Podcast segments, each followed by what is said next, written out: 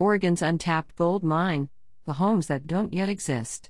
To reduce housing shortages, small doses of cash could get many projects built. A bill introduced in Oregon this year suggests a clever place to find it. Oregon's housing catastrophe comes down to this. Alongside every home built in the state since the Great Recession is the ghost of another home that never was. Cottages that might have slipped into backyards if they'd been able to cover the sewer connection fee. Apartment buildings that might have filled up with nursing assistants and preschool teachers if they'd qualified for a slightly larger loan.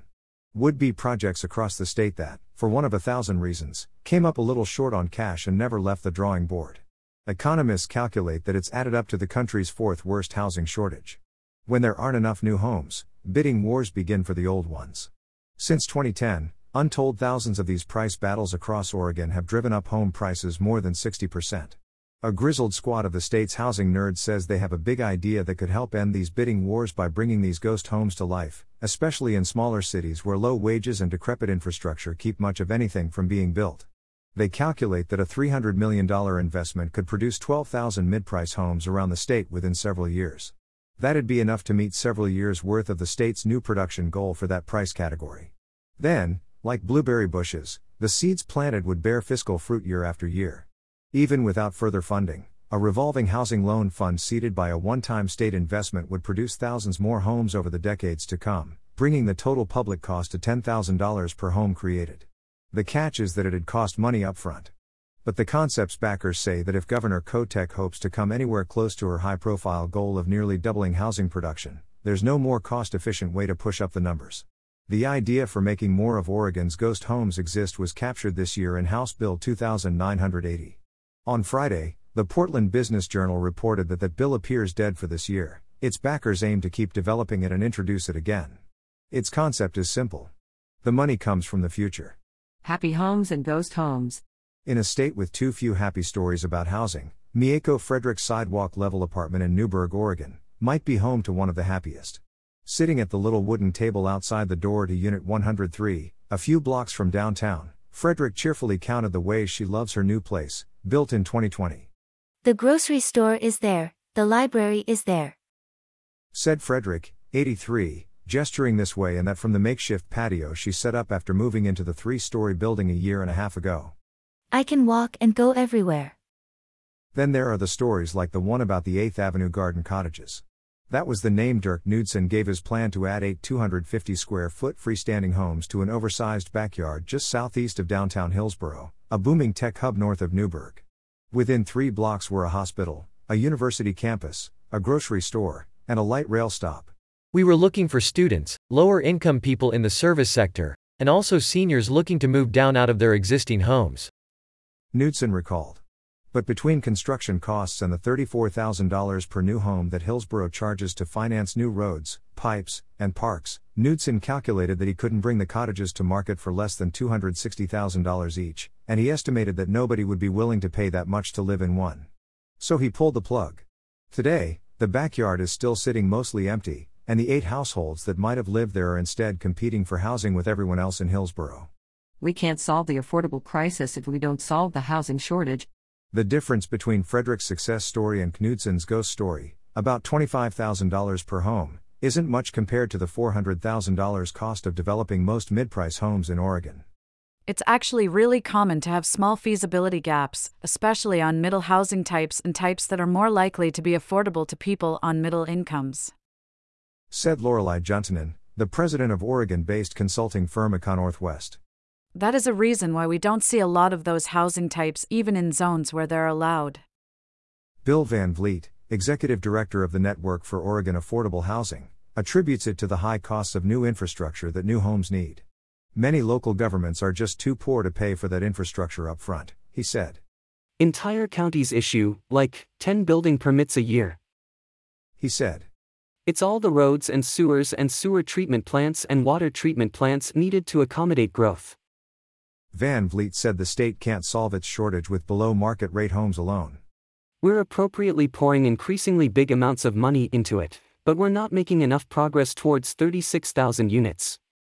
Said Van Vliet, who estimates that his organization has financed about 14,000 below market affordable homes around the state since its founding in 1990. We can't solve the affordable crisis if we don't solve the housing shortage at the same time. Because it's all connected. Van Vliet, Juntunen, and Greg Wolf, a former executive with the Association of Oregon Counties now running the think tank iSector, were among the crew who hammered out HB 2980. It was sponsored by Representative Pam Marsh, D. Ashland, and Senator Dick Anderson, our Lincoln City. We call this our Big Idea Bill. Marsh told Oregon's House Housing Committee earlier this year.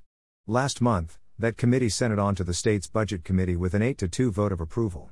It's a brilliant, audacious idea, said the Housing Committee's Democratic co chair, Representative Mark Gamba of Milwaukie. How a revolving housing loan fund would work, in short. Here is what a bill along the lines of HB 2980 would do. It would let the state of Oregon send money to people building relatively lower priced homes around the state that can't quite make their numbers work. Then, over the next 10 years, the state would recoup its interest free loan out of a payment in lieu of taxes. In other words, the project borrows tax money, taxes that its owner would have had to pay anyway, from its own future. 10 or fewer years after the initial payment, three things would be different.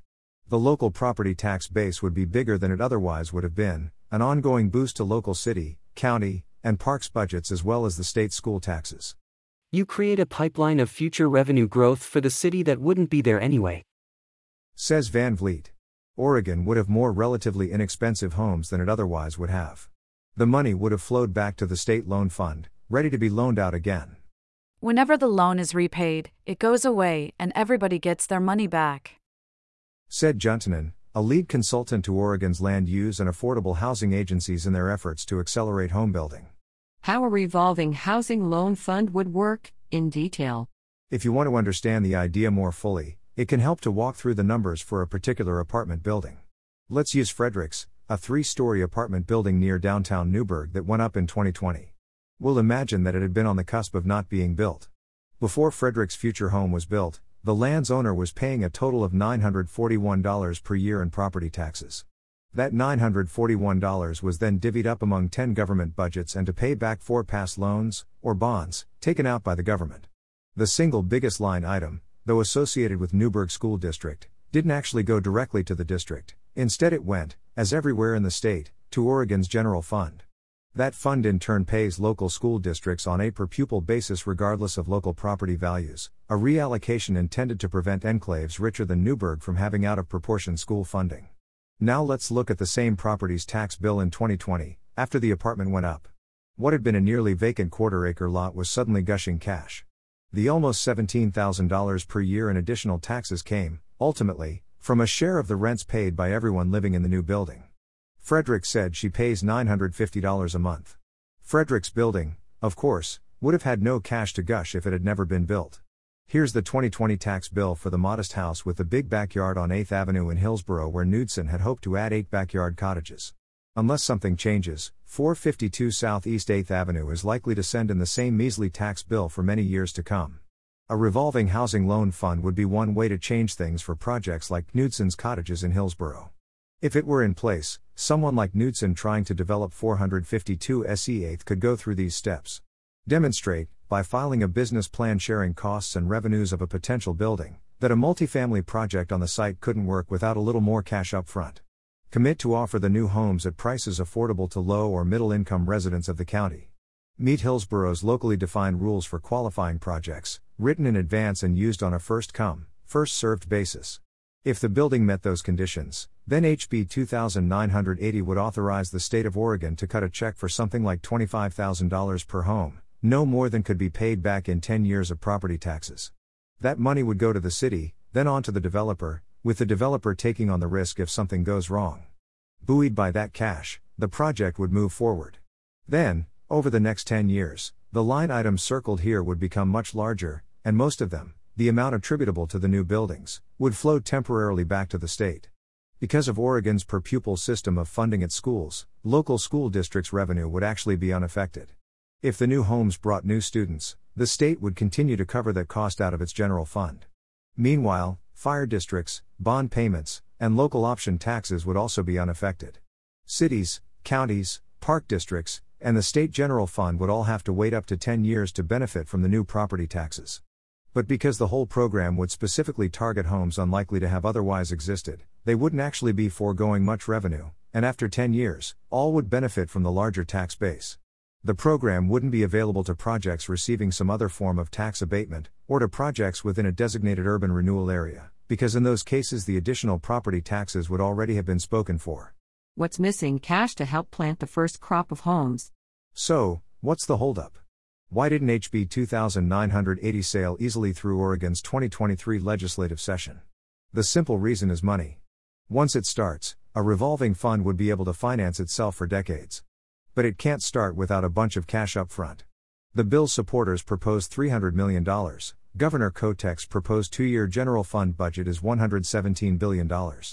Kotek's marquee priority for the next two years is a $1 billion public investment in below market housing. That'd be enough to build maybe 4,500 homes, about 6% of Kotek's total production target, at an average cost of $225,000 per home. Van Vliet, the affordable housing lender, thinks Kotek should complement that with an investment in mid price homes, an average of $25,000 per home in the short term. In the first three years, you could deploy $300 million and boost production 12,000 straight away. Van Vliet said. And that money would be collected over the next 10 years, and as that money came back and you could start reinvesting it again. By unlocking those new property taxes, the state's investment would drop to $12,500 per home within the first 30 years and $10,000 or so over the life of the investment. Fiscal incentives could give cities a new reason to grow. There's a valid case against concepts like HB 2980. It's that tax dollars are too precious to subsidize market rate housing and should be reserved for the people who most need help. If the government wants more market rate homes to exist, even modest multifamily ones, it should focus on reducing regulatory costs rather than further subsidizing the demand for buildable land. This is a totally fair perspective. Here are five reasons why a revolving housing loan fund might be a good idea anyway. 1. Each public $1 could bring in more than $20 in private money. A $25,000 public loan can turn the ghost of a home into bricks and sticks, of which the other $375,000 or so would come from investors elsewhere, often outside the state. The property tax flowing back to the state for further loans would more than double that again. 2. The program could become an incentive for cities that upzone. This year, Oregon allowed its land use agency to intervene when cities fell too far behind state housing growth targets. One downside, it's set up to give state attention only to failing cities. Is that unfair to cities that are doing everything they can? By giving cities access to this program as long as they have recently demonstrated that they've removed any local housing barriers, Oregon would be giving itself a fairly cheap way to reward good behavior. 3. There are many regulations that Oregon simply isn't going to remove. Oregon can't ignore the Americans with Disabilities Act and probably wouldn't if it could. Oregon isn't going to end the building codes that have vastly improved the quality and safety of new construction but didn't exist when most of its buildings were constructed. Oregon can't ignore the federal Clean Water Act standards for stormwater or drinking water, or the worker safety rules and processes that have probably driven up construction costs. In Cascadia, bipartisan coalitions can agree on the benefits of re-legalizing apartments, fourplexes, and backyard cottages. But the state imposes lots of other regulatory costs, often for good reasons, that disproportionately block housing in parts of Oregon with less wealth and lower wages. It makes sense for the state to, essentially, Fund some of the government's many unfunded mandates. 4. Cities would have another fiscal reason to prioritize growth, especially of less expensive housing. German cities allow more housing growth, and as a result, enjoy relatively lower home prices than their peers. It's likely that part of the reason is that Germany transfers money to cities based on their population. That rewards competition among cities to attract more people, unlike in the United States, where tax systems generally give cities an incentive to attract richer people. A loan fund like HB 2980 would make Oregon a little more like Germany. 5. It's a perfect candidate for occasional state investment. Most government programs work best with consistent funding. It's a waste to build a nice new library and then shut it down when you're short on cash.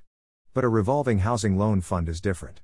For example, it would be perfectly fine if such a fund got cash infusions only in the years when Oregon collects a bumper crop of capital gains taxes. Beyond these policy arguments, some backers of a program like this say they see a blunter political argument for something along the lines of HB 2980. Oregon's new governor has said, over and over, that she wants to approximately double housing production. If housing production doesn't significantly increase in the next few years, Governor Kotek's future opponents will find it easy to call her policies unsuccessful. Wolf, from the iSector think tank, said he doesn't see how Kotek can possibly come anywhere close to her goals for additional market rate housing without dedicating some cash to the problem in a relatively cost efficient way. How else you gonna get there? He asked. You don't have a lot of options for how to do it.